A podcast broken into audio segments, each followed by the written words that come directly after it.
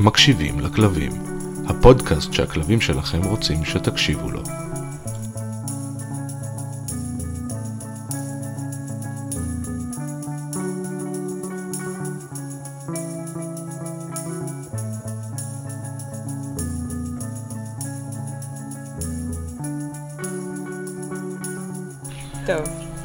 אהלן משה. שלום נועה, מה העניינים? בסדר גמור, מה קורה? כיף, כיף גדול, שמח שאני פה להקליט איתך. אתה רוצה לספר למאזינות ולמאזינים למה התכנסנו כאן היום? היום אנחנו נדבר על אה, נושא שהוא נורא נורא חשוב. הוא חשוב בחיים שלנו והוא חשוב בחיים שלנו עם הכלבים. והוא עוד אה, דרך אה, לעשות את החיים של הכלבים טובים יותר, ואנחנו בעצם מדברים על הרגלה.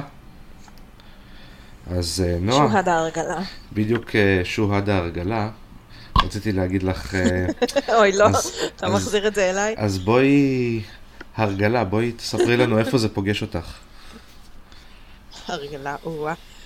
אמ, וואי, האמת שכל התחום הזה של הרגלה של כלבים לדברים עבר הרבה תהפוכות אצלי לאורך הקריירה. שזה מעניין, כי זה כאילו נורא פשוט ונורא פרוטוקול הוא מאוד מאוד בסיסי, אבל, אה, אבל יש חידושים, שזה מגניב. אמ, אבל לפני זה, בגדול אנחנו מדברים בעצם על לקחת את הכלב, את היצור הזה שלא תמיד אה, מבין מה אנחנו רוצים מחייו ולמה, ואנחנו ככה באופן יומיומי חושפים אותו לכל מיני דברים מאוד מאוד מוזרים מבחינתו, ואנחנו רוצים לעשות איזשהו תהליך שיעזור לו להבין, להתמודד, להתרגל, להרגיש בנוח עם הדברים האלו, שמבחינתו הם מוזרים, מפחידים, אולי לא נעימים, אולי פיזית לא נעימים, אמ, אבל שצריכים לקרות בכל מקרה. ניתן uh, כמה דוגמאות רק בשביל שנהיה קצת יותר ברורים. כשאנחנו מתכוונים, כשאנחנו מדברים על uh, הרגלה, אנחנו מתכוונים בעצם הרגלה לציוד, זאת אומרת גם ציוד שאנחנו משתמשים עם הכלב, בין אם זה משחקים, בין אם זה ריתמה, בין אם זה קולר, וגם uh, הרגלה למגע, לטיפול uh, רפואי, לטיפוח.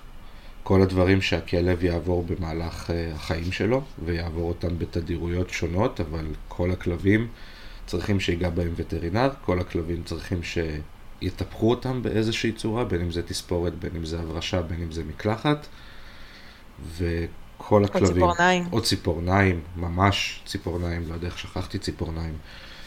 וכל הכלבים צריכים ריתמה או קולר ורצועה, שזה לא דברים שהם תמיד רוצים ובוחרים. אני בכוונה משתמש כרגע במילה בוחרים, ללכת איתם. כן. אז... אמ, אפשר גם, אפשר גם להשתמש בפרוטוקולים האלו להרגיל כלב לדברים אחרים שקצת מפחידים אותו, כמו רעשים, רעמים, אה, זיקוקיים, דברים כאלו. סתם אפילו רעש בבית, כמו אה, כלב שמפחד כשהמזגן נדלק, או איזה אור כזה שמזמזם, או בלנדר שמפעילים, או כל מיני דברים כאלו. אבל אנחנו נתרכז, אני חושבת, בעיקר בהרגלה לרתמות קולרים ומגע וטיפוח, נכון? אנחנו נתרכז בכל מה שנספיק לגעת בו. ואני חושב שאנחנו נתחיל בלדבר על למה בעצם אנחנו צריכים להרגיל את הכלבים לדברים האלה, למה זה לא פשוט דברים שנמצאים בסביבה שלהם ביום יום והם פשוט יכולים להתרגל לזה בעצמם. כאילו, בוא נשים קולר ונשים רצועה על הכלב. כמו ששמעתי לא מזמן, שכדי שכלב יתרגל לרצועה, שמים עליו את הרצועה במשך כל היום, כדי שהוא mm-hmm. פשוט יתרגל אליה, שזה קצת, mm-hmm. קצת הרבה צרם לי לשמוע, אז אנחנו תכף נסביר למה לא ואיך כן. או מתי כן, כי, כי, כי, כי כן יש מצבים שזה סבבה לגמרי, אתה לוקח גור קטן, בלי רגישות פיזית מיוחדת, בלי רגישות נפשית מיוחדת, ואתה שם עליו את הקולר, אז הוא יתגרד קצת ביום הראשון, יתגרד קצת פחות ביום השני, ביום השלישי הוא כבר לא זוכר שיש עליו קולר. כנ"ל עם רצועה, אתה יכול לשים עליו איזושהי רצועה קצרה וקלילה, ולתת לו להשתרך איתה ולשחק איתה וללעוס עצם איתה והכל בסדר, וזהו, ואחרי יומיים כבר לא, לא מפריע לו שיש רצועה. אבל יש כלבים שזה לא מתאים להם, כי הם יותר רגישים, כי זה פחות אה, נוח להם.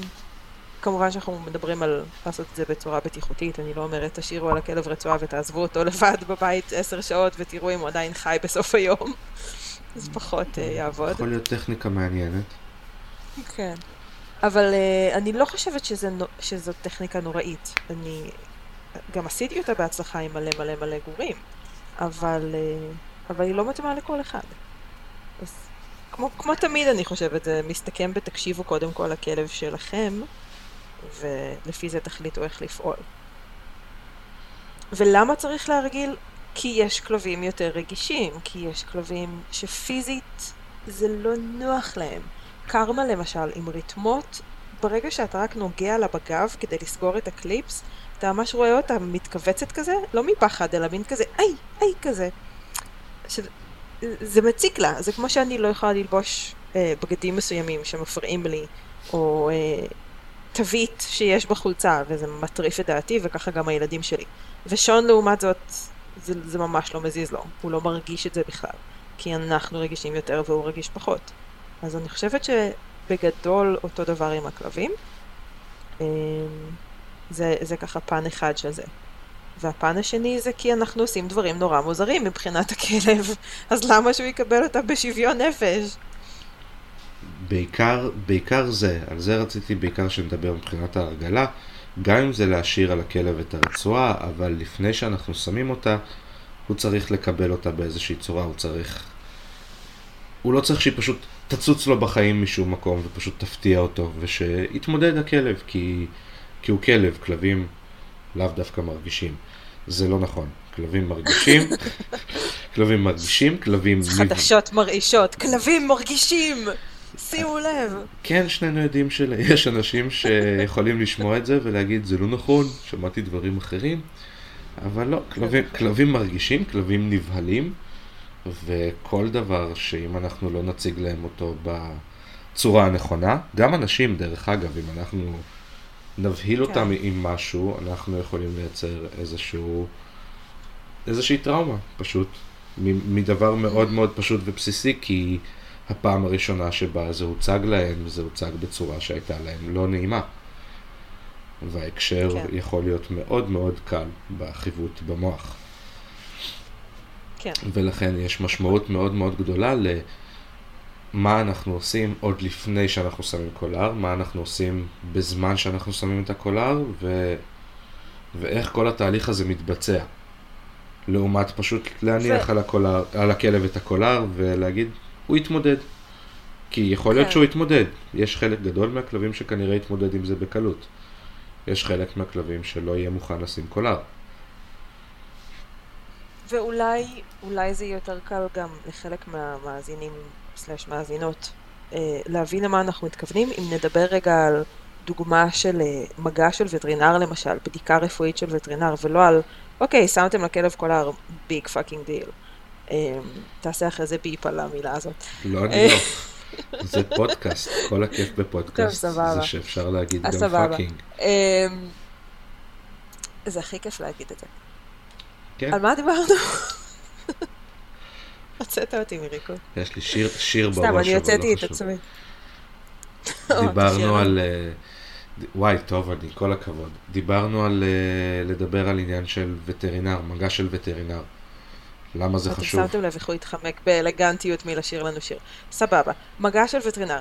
כן, כי אנחנו יכולים לקחת את הגור הקטן והחמוד שלנו לחיסון הראשון שלו, או השני שלו, והווטרינר אה, או הסייעים, סייעות, מרימים אותו, שמים אותו על השולחן הגדול והקר הזה בגובה מטר ומשהו, אמ, ומתחילים אה, למשמש אותו ולהסתכל לו בעיניים ולפתוח לו את הפה ולהזיז לו את האוזניים ולדחוף לו מדחום לתחת ולעשות כל מיני דברים לא נעימים, כשהגור המסכן כולו בכזה, what the fuck, מה אתם עושים, מה אתם רוצים מחיי ולמה אני פה בכלל, ואז בסוף לקינוח גם דוקרים אותו בגב עם מחט, או שתיים. שזה תמיד כיף.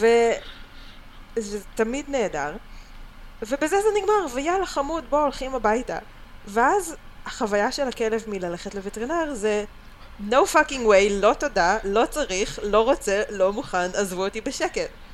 במקום שניקח אותו לווטרינר להרגלה, וכל דבר קטן כזה שהווטרינר עושה, הכלב כבר יודע מה זה אומר. הוא יודע שזה אומר הנה בא אה, קבנוס, הנה בא נקניקייה, הנה בא גבינה צהובה. ועושים את זה בקצב של הכלב, ועושים את זה בצורה שהכלב יכול להגיד, אה ah, אוקיי, זה עוד דבר מוזר שבני אדם עושים, אבל הם משלמים לי אז זה טוב, אז מה אכפת לי? יאללה, תעשו, תגרו, תמששו, תדחפו עיני, ידיים לעיניים ומה שאתם רוצים. ומתחום לתחת. אפשר להרגיל אותם לזה, אפשר לגרום לכלב לחשוב שהדברים הממש מוזרים, מפחידים וכואבים האלה שבני אדם עושים, מבחינת הכלב זה, אה, big deal. אני בעניין של ההרגלה לווטרינר ולמגע בכלל, אני אפילו לוקח את זה, במיוחד, אני ממליץ את זה ללקוחות, של לקחת את זה צעד אחד אחורה, עוד לפני בכלל שמגיעים לווטרינר, אם אפשר. להרגיל אותו. לעשות איתו כל מיני תרגילים של אותן חוויות, פחות או יותר, ש... שהוא יחווה אצל הווטרינר. מן הסתם אנחנו לא נדקור אותו, אנחנו לא נעשה לו זריקות. אבל אנחנו כן אנחנו יכולים... אנחנו לא נדקור אותו עם מחט, אבל אנחנו, אנחנו יכולים לדקור אותו עם עט, נכון, או עם עט עיפרון. נכון. ולהרגיל אותו ממש למגע הזה. נכון, בעזרת זה שאנחנו פשוט נגרום לו לחוויה נעימה של זה בבית, גם אם זה אומר להרים אותו על איזשהו שולחן קטן, ולעשות כן. את זה שם, זאת אומרת, לנסות לייצר את החוויה בצורה כמה שיותר דומה למה שהוא הולך לחוות, ולעשות כן. לו עד חוויה. אה, עד שווטרינרים ילמדו לטפל בכלבים על הרצפה איפה שנוח לכלב, ולא רק איפה שנוח להם. אה, יש גם כאלה.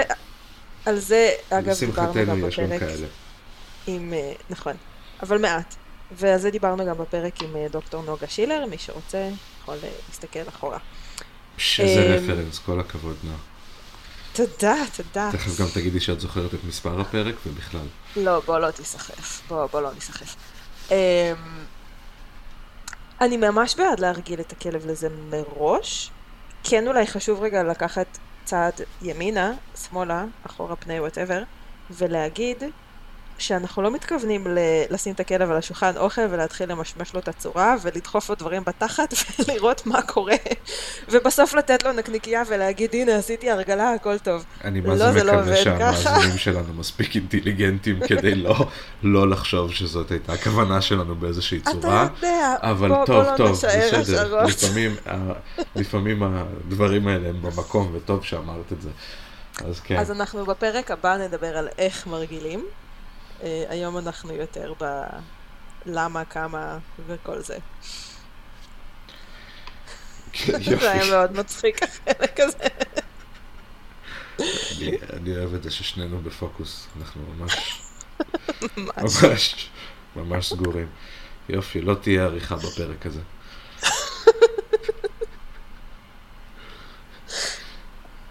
כן. טוב. אתה רוצה לדבר על הרגלה מול הצפה? כן, אני רוצה לדבר על הרגלה מול הצפה. אה, יאללה. אני לא זוכר באיזה פרק, אבל אני בטוח כבר שדיברנו על הצפה באיזושהי צורה. נראה ו... לי שחן ואני דיברנו על זה איפשהו. אני לא זוכר. אמרתי לך, כל okay. אוקיי. הכבוד על הרפרנס הקודם, אני לא זוכר. ו- ואני ערכתי את כל הפרקים כמעט, כן? כן.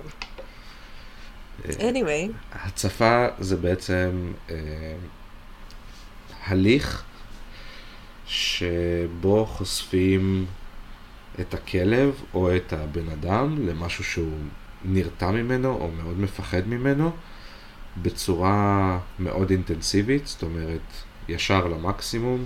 אם זה בן אדם שמפחד מהכבישים אז מכניסים אותו לחדר מלא עכבישים, אם זה כלב שמפחד מאוטובוסים אז פשוט מעמידים אותו במקום שיש מלא אוטובוסים. אני בכוונה... אם זה ילד שפוחד אה, ללמוד לשחות, זורקים אותו למים. כן. או כלב, למשל. גם, עושים את זה גם. מלא לכלבים, כן, זה כן, כן, זה, זה גורם להם לא לרצות להתקרב למים. לא חשוב. משה, תזכור מה אתה צריך להגיד, תזכור מה אתה צריך להגיד. אמ, ובעצם אה, יש גם הבדל מאוד גדול בין בני אדם לכלבים כשהם חווים הצפה, כי בני אדם מוכנים לזה, הם בוחרים את זה. זה משהו שהם מודעים שהוא הולך לקרות. ו... אלא אם הם ילדים ואז ו... הם לא בוחרים בזה. אני מדבר כשזה כחלק מתהליך של איש מקצוע. כן, כן, של איש כן, מקצוע. אוקיי. Um, לכלבים בדרך כלל לא ניתנת הבחירה ב... כשמשתמשים בטכניקה הזאת, כלבים פשוט נאלצים להתמודד עם הסיטואציה עד שהם סוג של uh, יוותרו. כן. כאילו, אם הם כל הזמן מנסים לברוח, אז עד שהם פשוט יפסיקו לברוח. אה, זה לא, זה לא גורם להם לשום דבר טוב, זה לא מקשר שום דבר טוב, זה מקסימום גורם לסטטוס כבוי, כיבוי של הכלב ליד אוטובוסים, ולנו זה יכול להיראות כאילו הבעיה נפתרה. זה גורם לחוסר אונים נרכש. חוסר אונים זה כשחיה או יצור חי, כולל בני אדם, אומר אין לי מה לעשות נגד זה, שיגמר כבר וזהו. ובראש הם הולכים ל happy place שלהם. וחוסר אונים נרכש זה פשוט כשזה תוצאה של uh, תהליך למידה. זאת אומרת, הכלב לומד, אוקיי, מעלים אותי על השולחן של הווטרינר, חמישה אנשים מרסנים אותי מכל הכיוונים, ויש עליי מחסום, וזהו, ואני צריך לשבת פה בשקט בזמן שהם עושים לי כל מיני דברים לא נעימים ומפחידים. והכלב אה, פשוט לומד לסבול את זה בשקט ולא לזוז. וזה קורה המון, אגב, אפרופו אה, עוד, עוד העניין של הרגלה, במספרות של כלבים, במספרת כלבים. קושרים את הכלב מפה, קושרים את הכלב משם, ומתחילים לכסח לו את הפרווה. ואם הוא מתנגד, או אם הוא מבקש הפסקה, או אם הוא אומר אה, שזה לא נעים לו, אז פשוט או מתעלמים מזה במקרה הטוב, או גוערים בו, סלאש אה, מתקנים אותו, מענישים אותו במקרה הרע. ויש מעט מעט מעט ספרים, ספריות, כלבים בישראל שיודעים באמת לעבוד עם כלב בסבלנות ובכבוד ובשפה, זאת אומרת בתקשורת. כשהכלב יכול להגיד, רגע, רגע, חכי שנייה, שנייה, שנייה, אוקיי, עכשיו אפשר להמשיך. אמ, אז קודם כל, אם יש לכם כלב שזקוק לתספורת, פשוט תהיו מודעים לזה. ואני לא ממליצה לזרוק את הכלב במספרה וללכת הביתה. ואם הספר או הספרית אה, מתעקשים שככה זה עובד אצלם, אז פשוט תחליפו. לכו למישהו אחר. לא את הכלב, לא את הכלב. לא את הכלב, את, ה, את הספר או הספרית. Mm-hmm. את האיש מקצוע. אמ, ותהיו שם עם הכלב שלכם, ותתמכו בו ותעזרו לו, ותאכילו אותו חטיפים בין לבין. ו... וזה קשה למצוא לפעמים את הבן אדם המתאים, אבל זה ממש ממש חשוב. אז הצפה הרבה פעמים, זה, זה פשוט דוגמה שהיא כל כך כל כך כל כך נפוצה במספרות כלבים. אה, מספיק לפתוח יוטיוב על uh, grooming a dog, או תספורת לכלב, או כל דבר כזה, ואתם תראו סרטונים של מלא מלא מלא כלבים קבועים שנמצאים בחוסר אונים נרכש, שהם mm. הבינו שאין להם מה להתנגד, אז הם מכבים את עצמם, הולכים ל happy place בראש, ומתפללים שזה ייגמר כמה שיותר מהר. הצפה לא מלמדת את הכלב להתרגל, בדרך כלל. גם אם היא עובדת, היא בתור שלב ראשון מלמדת את הכלב, אין לך מה להתנגד, תתמודד עם זה מבפנים וזהו. היא בטוח לא מייצרת חוויה חיובית. נכון. שבסך הכל... במקרה הטוב, אם הצפה עובדת, וזה די 50-50 אם היא תעבוד או לא, אם הצפה עובדת, אז במקרה הטוב, אחרי שהכלב עובר את השלב או השלבים של חוסר אונים נרכש, אז הוא מתחיל להבין שגם אין לו מה להילחץ, כי בעצם הוא לא מת, הוא לא תובע, והוא לא, לא הורגים אותו עם המכונת תספורת, אלא רק מקצרים לו את הפרווה, ואז הוא לאט לאט לאט מרגיש פחות ופחות לחוץ. אבל זה לא יוביל אותו למצב של רוגע, זה לא יוביל אותו למצב של שמחה, או אה, ליהנות מזה שמטפחים אותו, או נוגעים בו, או בודקים אותו אצל הווטרינר. ואנחנו, מה לעשות, אנחנו מכוונים יותר גבוה. אנחנו שואפים לזה שהכלבים יקבלו את זה בשמחה ובאהבה וברצון, וישתפו פעולה עם מה שצריך לעשות להם. עם המגע, עם הטיפוח, עם הבדיקות, עם, עם כל הדברים. גם אם זה מכאיב, אני רוצה שהכלב יבוא ויגיד, שמעי, אני יודע, זה הולך לכאוב, בסדר, אני סומך עלייך מספיק, אתם יכולים לעשות את זה. זה פשוט נהיה איזשהו סטטוס קיים ולגיטימי שכלבים שנכנסים לווטרינר לא רוצים להיכנס. שכלבים הולכים למספרה, הם לא רוצים להיכנס. כן. זה כאילו, זה כאילו נהיה לגיטימי באיזושהי צורה. כן, יש את הכלבים שנכנסים בשמחה והם אוהבי קול ולא אכפת להם משום דבר, אבל הם לא הרוב, בטוח לא בישראל, ובטוח mm-hmm. לא ב... במרכז הארץ, אבל לא, בטוח לא בישראל. גם בדרום זה לא שונה בהרבה וגם בצפון זה לא שונה בהרבה. כן.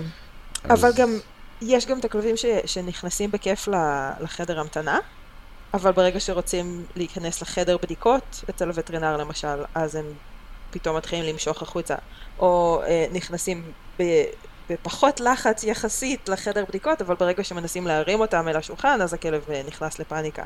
אני יכול אומרת, להגיד לא- לך שהחוויה בתור אה, תל אביבי, אם יש לך איזושהי בעיה עם זה, שהולך לווטרינר פה בעיר שהיא מלאה בכלבים, מלאה בכלבים שהם לא כיף להם ברובם, החוויה כן. מלשבת בחדר המתנה ולראות את הדלת זכוכית הזאתי, ומבחוץ את המלחמה של כל אחד ואחד, של כלב שתוקע את הרגליים שלו ברצפה, ופשוט אומר, אה אה אה אה, פשוט כזה, אני לא. כאילו, אתה רוצה לגרום כן. לזה לקרות? תגרום לזה, אני לא. אתה לא, לא רואה כלבים שפות, שכאילו נפתחת הדלת והם כזה, ייי, אני הולך לקבל חטיפים עכשיו, ופתה, וכיף נכון. לי. לא, נכון. לא. שמע, זה גם לוקח, זה, תכל'ס, זה, זה דורש המון השקעה כדי להגיע למצב שהכלב משתף פעולה באופן מלא עם הטיפול בו. שיהיה באופן אפילו- חלקי. או אפילו, או אפילו, אתה יודע, גם אה, לקחת כלב שחושש מהמרפאה ולגרום לו להיכנס בכיף, בשמחה, ולחשוב, להיות בטוח של יש, הולכים לקבל פה חטיפים, במקום לחשוב, אומייגוד, הולכים לעשות לי דברים לא נעימים, זה גם דורש השקעה. זה דורש זמן, זה דורש מאמץ, זה דורש תשומת לב, זה דורש עבודה עם הכלב. בשביל אומרת, זה אנחנו לא פה. קל. בשביל זה אנחנו פה, כי אנחנו רוצים להגיד לאנשים, נכון. אנחנו יודעים שזה לא קל, אבל אנחנו רוצים שלכולם יהיה יותר טוב, וזה דורש השקעה. נכון.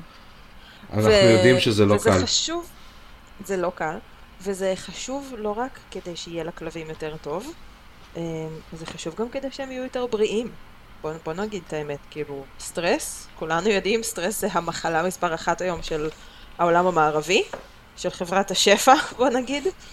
אנשים מתים מסטרס, הם מתים ממחלות לב ו- וריאות ועורקים וכל מיני כאלה, כי הם בסטרס, יותר מדי סטרס. והכלבים אה, לא צריכים לסבול רפואית כי אנחנו מלחיצים אותם. ואם יש לנו דרך, אם יש לנו דרך לנטרל את זה, אז אני חושבת שזה שווה את ההשקעה של הזמן והמאמץ והחטיפים. ואם ניקח רגע את הצד האנושי, כל הסטרס שהכלבים חווים, אנחנו חווים אותו איתם. סבבה? וואי, לגמרי. בתור הבעלים, אנחנו חווים את, ה. את הסטרס, אנחנו חווים את הנזק, אנחנו חווים את העקשנות במרכאות, אנחנו חווים את זה, ואנחנו נכנסים מזה גם לסטרס, זאת אומרת, זה לא רק בשבילם. יהיה להם לגמרי. טוב, יהיה לנו יותר קל. נכון. וגם פחות מביך, ופחות לא נעים, ופחות כואב ביד כשאנחנו מנסים ל- למשוך פנימה 40 קילו כלב זה, שמתנגד זה, כבר לנו. לא, זה כבר לא מביך אפילו, את מבינה? בגלל שזה נהיה סטטוס לגיטימי, זה כבר לא מביך. אני חושבת שזה מביך. איפשהו בפנים זה מביך, וזה לא נעים לנו גם לנהוג ככה בחבר הכי טוב שלנו, שבבית אין מצב שהיינו מתנהגים אליו ככה, אבל בגלל שזה מרפאה וכאילו חייבים להכניס אותו, אז אנחנו כבר עובדי עצות. אנחנו בעצמנו באיזשהו חוסר אונים נרכש, אז אנחנו פשוט רק מתפללים שהכלב ישתף פעולה כבר ויקשיב ויעשה מה שאומרים לו, ונגמור עם זה ונלך כבר הביתה. כי גם לנו ונשב, החוויה היא אה, שלילית, ואנחנו רק רוצים שזה ייגמר כבר. נכון, בדיוק. בדיוק. just prove my point. כל מה. שהם חווים, אנחנו חווים איתם. אתה צודק לחלוטין. אז כן, אז הצפה לא, הצפה לא כדאי. הצפה גם, הצפה זה משהו גם שמאוד בקלות אפשר לעשות אותו בטעות. זאת אומרת, אנחנו יכולים להיות באמצע תהליך הרגלה, ולכוון לזה שנעשה הכל בצורה הדרגתית מאוד, ונעימה מאוד, ולאט לאט, ובקצב של הכלב, ופתאום ליפול למקום שהצפנו את הכלב, כי קפצנו גדול מדי, כי אה, הכלב לא היה מוכן לזה, כי דחפנו להתקדם רק עוד קצת, כי היה אחלה סשן, ויאללה בוא נ- נזרום על המומנטום הזה של ההתקדמות. אז הצפה זה משהו שבעיניי אנחנו צריכים שכל הזמן יהיה לנו בראש, וכל הזמן, כל הזמן, כל הזמן לכבד את הקצב של הכלב, לכבד את התקשורת של הכלב, מה הוא עכשיו מנסה להגיד לי, ועכשיו, ועכשיו, ומה עכשיו. ממש ממש ברמת הכל רגע, להיות שם בתשומת לב, וזה, וזה גם לא קל, בוא נגיד. בסופו של דבר הם גם חווים הצפה בס... ביום יום שלהם. זאת אומרת, כלב שמפחד מאוטובוסים, כנראה שהוא לא חי באיזשהו יישוב מרוחק, אלא הוא חי במרכז העיר, במרכז איזושהי עיר, והוא כנראה חווה אוטובוסים על בסיס יומיומי בין פעמיים מה זה יומיומי? שעתי. נכון, אבל מקרוב, בואי נגיד שמקרוב, בסדר? אז לפחות כל טיול, אם לא... כן. ברוב הטיולים אז, וגם יש את הרעש שלהם ביום יום, כל הזמן. Mm-hmm. זאת אומרת, ההצפה היא קיימת. הרעש והריח, היא קיימת, היא לא עובדת, זה לא עוזר. הוא כן, נחשף כן. לדברים האלה ביום יום המון, זה לא עוזר. מקסימום זה גורם לסטרס להצטבר, עוד ועוד ועוד ועוד. כן, כן. גם חשוב, אמרת, הוא נחשף לזה. הרבה אנשים חושבים שהרגלה זה אומר פשוט לחשוף את הכלב לדבר שמפחיד אותו. זאת אומרת, הכלב מפחד מאוטובוסים, בוא נצא לחמישה טיולים ביום במקום שלושה, כדי שהוא ייחשף ליותר אוטובוסים. זה לא עובד ככה. הוא יפחד חמש זה... פעמים ביום. כן, זה הצפה, זה לא חשיפה, זה לא הרגלה.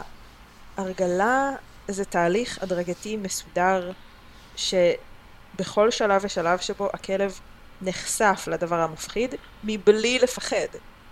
נחשף לדבר המכאיב, בלי שזה באמת כואב. זאת אומרת, אם אנחנו ניקח רגע דוגמה ספציפית של אה, חיסון אצל הווטרינר, החיסון עצמו ברגע האמת, יש את הדקירה הזאת. א', לחצי מהכלבים לפחות זה לא כואב, כי יש להם עור עבה ומחט אה, דקה. לא יודע, סניף בכיין. אריק, אריק זה לא מזיז לו, אפילו קרמה הבכיינית שלי לא הזיז לה הדקירה אצל הווטרינר, אה, שזה מאוד הפתיע אותי.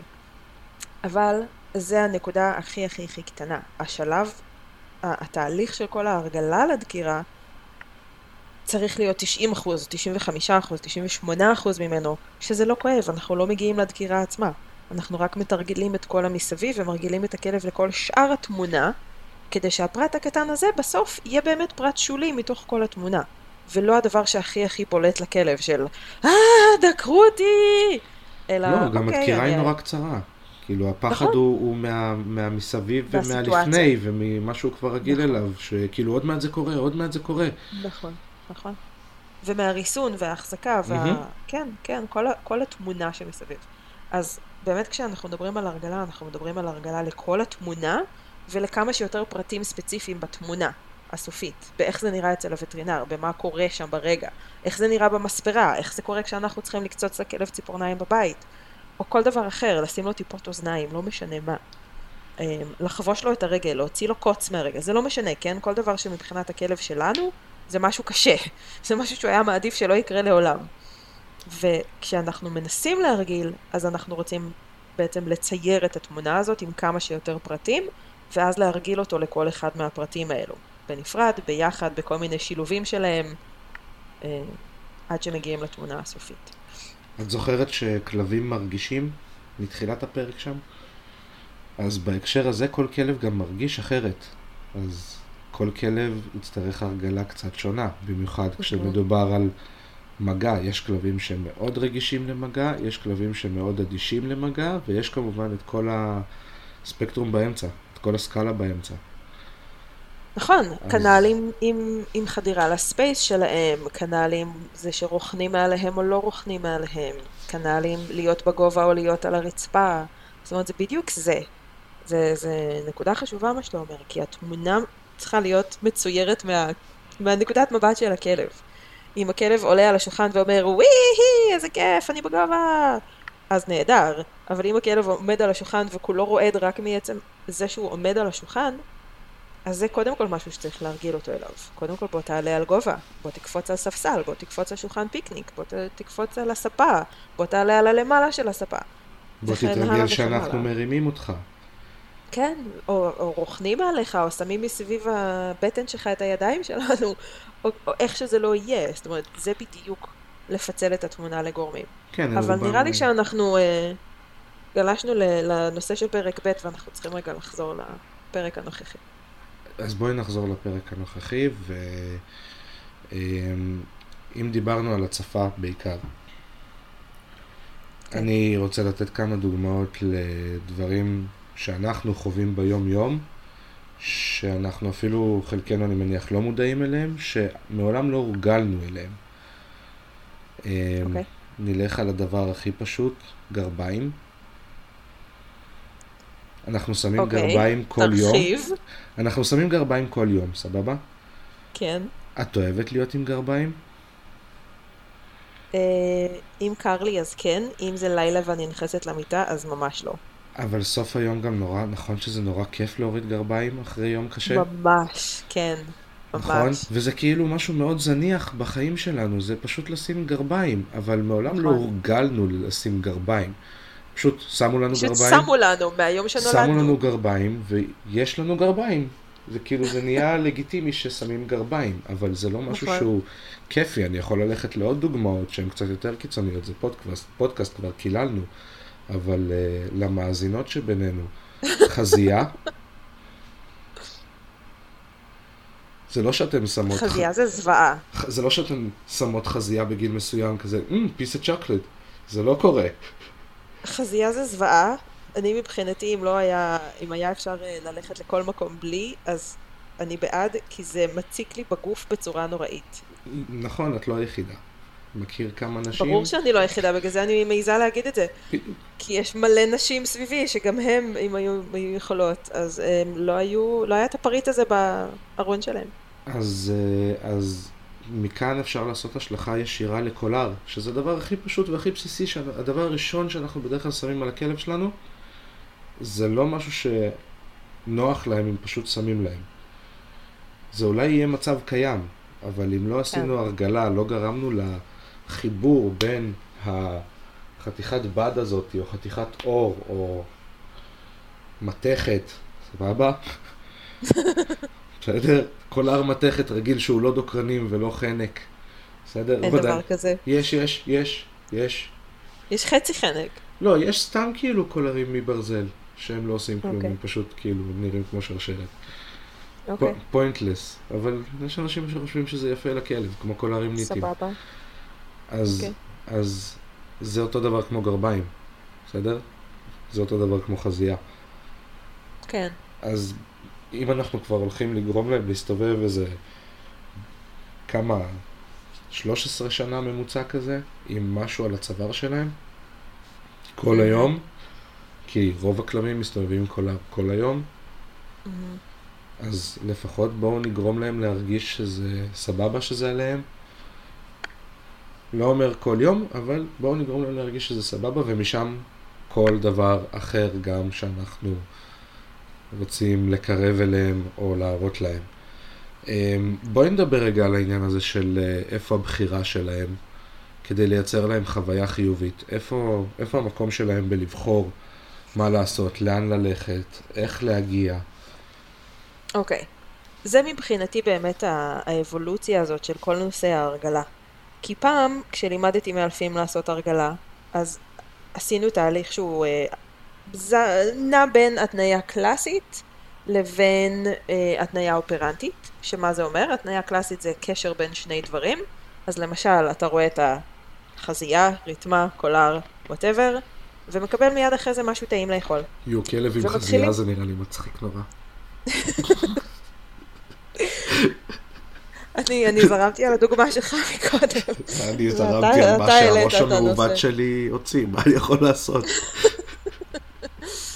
anyway, um, הת- הפרוטוקולים הבסיסיים שתמיד עבדנו איתם, זה מתחיל בהתניה קלאסית, תראה לכלב את הדבר, תן לו חטיף, ת, תזיז את הדבר, תראה לו שוב את הדבר, תן לו חטיף, וכן הלאה וכן הלאה וכן הלאה, ככה שהכלב בעצם שמח לראות את הדבר הזה, עוד לפני שזה נוגע בו, עוד לפני שזה עולה לו על הצוואר או על הגוף, או עוד לפני שאתה קוצץ לו ציפורניים, whatever. כי זה מסמן כל- לו משהו כיפי. נכון. פשוט לשנות את הקשר בראש של הכלב בין הדברים. אז במקום שהכלב יראה, נגיד, את הבקבוק של הטיפות אוזניים, ויברח מתחת לספה, אז הכלב רואה את זה ואומר, אה, עכשיו אתה מוציא לי קבנוס, איזה יופי. ואז שינינו את הרגש וגרמנו לכלב לא לפחד אלא לשמוח, וזה אחלה, אחלה בסיס של התהליך. או אם יש לנו גור, אז מלכתחילה ייצרנו הקשר חיובי נכון. לדברים האלה, ולא היינו צריכים לשנות כלום, וייי, איזה כיף לנו. וכל הכבוד, והלוואי אמן על כולם. אמ, החלק השני של הרגלה, כמו שהיינו עושים אותה עד היום, זה בעצם אה, מה שנקרא התניה אופרנטית. זאת אומרת, לתת לכלב להחליט מתי אנחנו עושים את הדבר, אבל לא היה כאן מבחינתי מספיק דגש על באמת שיתוף פעולה של הכלב, זאת אומרת באמת בחירה של הכלב. שהכלב באמת יכול לבוא ולהגיד, כן, לא, סטופ, לך אחורה, חכה רגע הפסקה, או בוא נתקדם, אני עף על זה. וזה משהו שבעיניי לא פחות ממרגש במה שקורה היום. כי יש את כל הנושא הזה של ללמד את הכלב, מה שנקרא consent training, או ללמד את הכלב לתת לנו רשות, לתת לנו אישור לעשות את הדברים האלה. ואנחנו אימון בהסכמה? לכלב... אימון בהסכמה, ממש. אנחנו נותנים לכלב את הכוח. נשמע טוב, אני הולך להשתמש בזה. just saying. אנחנו ממש נותנים לכלב את הכוח, גם להגיד לא, וגם להגיד כן, וגם להגיד מתי, וגם להגיד עד כמה. זה, זה בעיניי זה, זה פשוט מדהים. ואפשר ללמד כל כלב את זה, זה לא חייב להיות כלב איינשטיין. זה יכול להיות סתם כלב. לא, זה דורש יכולות שלכם. שלנו. זה דורש בעיקר יכולות קריאת uh, שפת גוף שלהם, שלנו, על ידינו. ותשומת לב. ותשומת כן, לב, לב, כן. נכון, נכון. להבין מתי מתאים להם ומתי פחות מתאים להם. נכון. אז, אז איך, איך בעצם יודעים שהכלב אומר לי כן או לא?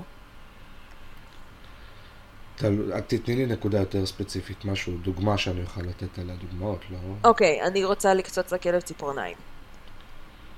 קודם כל, יש פה עניין של התרחקות והתקרבות, בסדר? שזה מאוד כללי לגבי כל דבר. ברגע שכלב מתרחק ממשהו, אנחנו ממש יכולים להבין בצורה מאוד פשוטה שהוא אמר לנו, לא בא לי. Mm-hmm. לא בא לי, זה מלחיץ אותי, זה מפחיד אותי. אני, לא רוצה. אני לא רוצה, לא יודע מה זה עושה, או אני יודע מה זה עושה ואני לא רוצה. כן. לא, לא מתאים לי. אז זה סימן ראשון שצריך לשים לב אליו. כולם יודעים אותו ומבינים את זה, אנחנו פשוט לא מוכנים לקבל את זה. כי צריך לקצוץ לו ציפורניים, כי צריך נכון. להיכנס לאוטו, כי צריך נכון. לנסוע לווטרינר, כי צריך לשים צריך רצועה, ו... כי צריך לשים רצועה וצריך לצאת לטיול, ויש כלבים שלא רוצים. נכון, כמו קרמה. לנסות לא להוציא אותה בלילה לפיפי בחצר, כשהיא מתקרבלת לה על הספה זה, זה קשה. עם סטיק לעיתים. אמ, אז באמת, התהליך הרגלה בגלגול הקודם שלו היה מבוסס על סימני הרגעה. היה ממש מבוסס על זה, על לנסות לקרוא את הכלב כשהוא אומר לנו לא.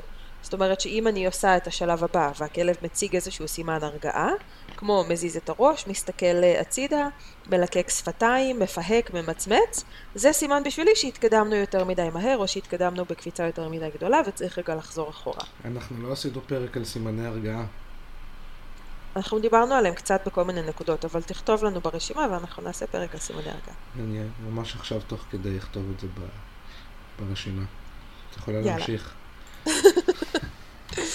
אמ, אז באמת הסימני הרגעה האלה היו הסימן מבחינתנו, להאם הכלב בעצם נותן לנו אישור להמשיך או לא. אבל מה שאפשר היום לעשות, מה שהיום אנחנו יודעים לעשות, ואני מקווה באמת שיותר ויותר אה, מאמני כלבים משתמשים בכלי הזה, זה ללמד את הכלב ולהגיד כן או לא. זאת ממש ליצור סימן מוסכם עם הכלב, מין safe word, איזושהי מילה שהכלב יכול להגיד אותה בכל רגע נתון, ואנחנו מגיבים בהתאם. וזה לא רק להסתמך על הסימני הרגעה שלו, אלא זה ממש, ממש ללמד אותו איך להגיד לנו כן או לא. אני לא יודע איך לא הגבתי על הסייף וורד עד עכשיו. חיכיתי, חיכיתי ולא הייתה תגובה. בואי נתקדם, אני חושב אה, שכאן אני שם את הגבול בדברים שאני הולך להגיד בפודקאסט. הזה ספציפית לפחות. אני בטוחה שאכזבת עכשיו אה, כמה וכמה מאזינים ומאזינות, אבל בסדר, נמשיך הלאה. ואת כל הקהל שלי בראש שלי, אבל בסדר, הם יסלחו לי. העיקר שאתה מצחיק אותי. אמ, תכלס זה באמת הכי חשוב, אותך ואת עצמי. אז כן, אז אנחנו רוצים בעצם למצוא את הדרך ללמד את הכלב, להגיד לנו כן או לא, כי אני חושבת שזה הגלגול הבא של התקשורת שלנו עם כלבים, ושכל הנושא הזה של להרגיל את הכלב לדברים, כי בלי זה זה ממש חסר. זאת אומרת, התהליך יכול להיות מאוד הדרגתי ומאוד אה, עדין ורגיש ומקשיב לכלב, אבל אם אפשר לקחת את זה עוד צעד אחד קדימה, צעד אחד קטן ומשמעותי, ולתת לכלב את הכוח להגיד לי כן, לא, חכי, עצרי, אחורה, קדימה, וואו. זה גם בונה המון אמון במערכת יחסים, כי הכלב יודע לא שהוא יכול להגיד לא, אלא שלא הולכים להכריח אותו, ואז כתוצאה ישירה מזה הוא פשוט לומד לשתף, הוא רוצה לשתף פעולה יותר. כי, נכון. כי הוא יודע שכיף לו, הוא, הוא יודע שמשתלם לו, הם מצד אחד מאוד פשוטים, כן, של תביא אוכל בוא אני אעבוד, או תביא כדור בוא אני אעבוד. אבל ברגע שאתה גם נותן להם את חופש הבחירה, של... זה בונה אמון. זה בונה אמון, ואז הם פשוט רוצים להיות עוד יותר איתך, עוד יותר בשבילך. מה שתגיד, בטח, בכיף. גם ככה כן. אנחנו האלוהים שלהם, באמת, גם ככה. אנחנו גם כן. מאכילים אותם, גם משקים אותם, גם נותנים להם חופש וגם קורת גג. כאילו, באמת. כן. אז, אז ברגע שנותנים להם גם את חופש הבחירה, הם, הם בכלל הרבה הרבה הרבה יותר נחמדים, כיפים, אוהבים, סומכים. רגועים, בריאים, נעימים. So on and so on. כן. Uh, האמון זה בעיניי הנקודת מפתח פה. כי, כי על זה מבסס הכל. כלב שלא סומך עלינו, או שסומך עלינו 99% מהזמן, אבל לא סומך עלינו אצל הווטרינר, או לא סומך עלינו אצל הספרית, או לא סומך עלינו כשצריך להיכנס לאוטו. אאוץ'. you know? כן, כן, זה באסה. זה באסה. זה, זה באסה, זה לא כיף. לא, זה לא וזה משפיע גם על הכל, זה עוד נקודת מתח בחיים של הכלב, שאחר כך משפיעה על כל ההתנהגות שלו. ברור. כל מיני נקודות לא קשורות של היום. אנחנו לקחנו אותו לווטרינר, אנחנו הכנסנו אותו לאוטו, כן. אנחנו עושים לו את זה, כן? כן, כן, אז, כן. אז, אז בואו נעשה לו את זה בכיף, בסבבה. ואנחנו לא אומרים פה אם צריך לקחת את הכלב לווטרינר והוא לא רוצה, אז אל תלכו. ממש לא. לא, לא, אם צריך, אתם תלכו, ודי לא משנה מה. אבל... ברור. מלכתחילה. גם אם צריך, ברמה של אם צריך, והכלב אה, מאוד מאוד מאוד אה, חושש ולכן מאוד מאוד תוקפני, קחו תרופות מהווטרינר, תנו לכלב בבית, תרדימו אותו לישון בבית, שימו אותו באוטו ישן, תביאו לווטרינר שיבדוק. או תמצאו וטרינר שיכול להגיע הביתה ולטפל בבית. הווטרינר הוא יראה בכל מקרה. זה ברור. כנ"ל טיפוח אגב, אם הכלב, הפרווה שלו, השערות שלו במצב כל כך מזעזע, שכולו קשרים, הוא סובל מכאבים, אוקיי? זה לא כיף, זה לא רק נראה לא, לא נחמד, זה גם מרגיש כואב בעור. כל העור מתוח, נמשך מכל שערה. אם הכלב רסטות, עכשיו מספרה, פחות אכפת לי אפילו איפה ולמה. קודם כל שיספרו אותו. אחר כך בוא נתחיל את התהליך הרגלה וננסה לא להגיע למספרה או לווטרינר שוב עד שלא סיימנו את התהליך, אם זה אפשרי. אבל כשצריך אז צריך, ברור, נקודה. כן, אנחנו לא מדברים לא על מקרה ברור. חירום. באף אחד מהפרקים שלנו אנחנו לא מתכוונים למקרה חירום. במקרה חירום עושים מה שצריך, תמיד תתייעצו עם איש מקצוע, בשביל זה יש וטרינרים, בשביל זה יש אה, מאלפים, בשביל זה יש וטרינרים התנהגותיים גם, ייי. נכון. לא הרבה, אבל יש. גם לא, לאו דווקא חירום אה, רפואי, כן? אה, כלב צריך טיפות אוזניים. תנו לו טיפות אוזניים, גם אם זה אומר שלא נעים לו ואתם צריכים אה, לרדוף אחריו אה, ולתת לו בכוח. אם הוא צריך עכשיו טיפול רפואי או טיפול כלשהו שהוא צריך, אז הוא צריך והוא יקבל אותו. כשתסיימו את השבוע הזה של טיפות אוזניים, תתחילו תהליך הרגלה כדי שבפעם הבאה שיש לו דלקת באוזן, הכלב יבוא אליכם ויגיד, שימו לי בבקשה טיפות אוזניים, כי כואב לי ואתם עוזרים לי. במקום להגיד, גם כואב לי, גם אתם באים אליי עם הבקבוק הזה ודוחפים לי דברים לאוזן, לא בא לי. לא בא לי וגם עד היום הכריחו אותי, אז עוד יותר לא בא לי הפעם. ממש. אז, אז כן, אז זו הבחנה חשובה. אנחנו ממש לא אומרים, אה, תרחמו על הכלב עד כדי לא לטפל בו. לא, כי זה לא לרחם עליו, זה לפגוע בו יותר אם הוא צריך טיפול שהוא לא מקבל, בין אם זה טיפוח של הפרווה שלו, או בין אם זה טיפול רפואי כלשהו.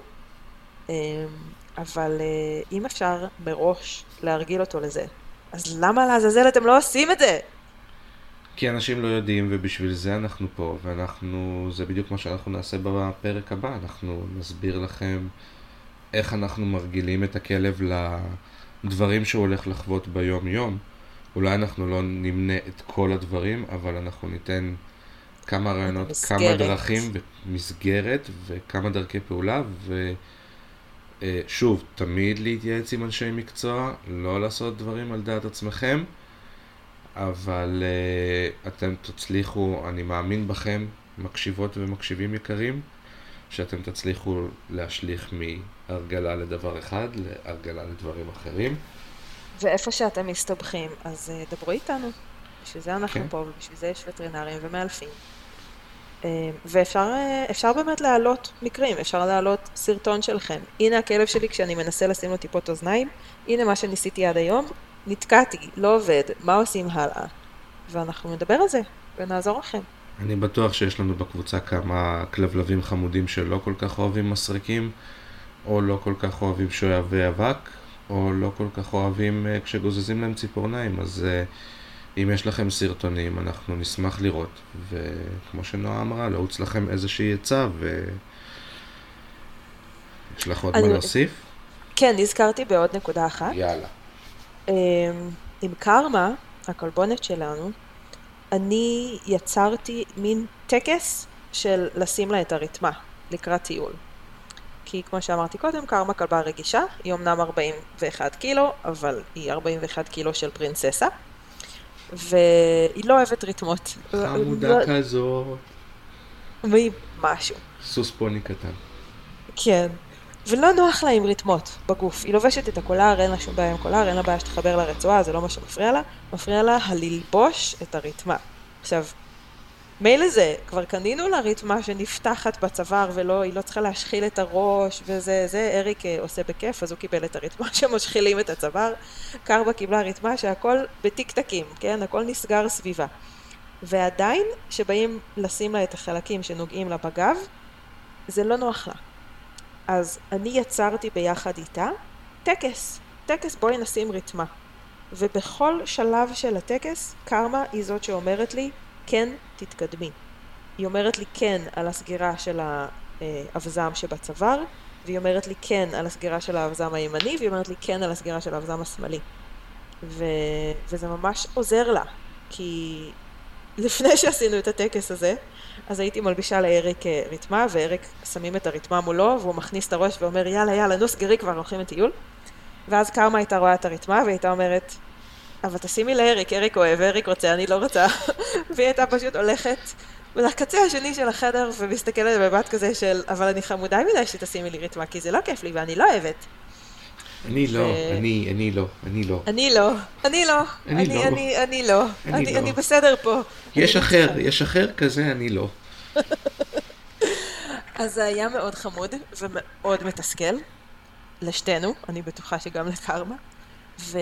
והתהליך הזה שעשינו, הוא אפילו לא תהליך הרגלה, הוא פשוט תהליך של תגידי לי מתי אפשר. וזה עשה את כל ההבדל. ואפשר ממש לראות כששון בא לשים לה רתמה למשל, שזה כמעט אף פעם לא קורה, אבל כשזה קורה, הוא לא עושה את הטקס הזה, אלא הוא פשוט בא ומנסה לשים לה רתמה, ואז היא מתחמקת ומתכופפת ומשתטחת ונמתחת ועושה קידות ועושה כל מיני דברים חמודים כאלה של אבל אני לא, אבל אני לא. ואז הוא נותן לי את הרתמה ואני מחזיקה אותה מולה ואני שואלת אותה. ואז היא אומרת לי כן. וזה מדהים. זה, זה פשוט מדהים. יופי, אז אז- בפרק הבא תספרי לנו איך עשית את זה. כן. ותודה רבה לכל המקשיבים והמקשיבות שלנו. תודה רבה. יפה. ביי. תודה שהאזנתם לעוד פרק מבית היוצר של מקשיבים לכלבים. אפשר למצוא אותנו באפליקציות הפודקאסט הנבחרות, לא לשכוח לדרג, וכמובן בדף הפייסבוק מקשיבים לכלבים הפודקאסט.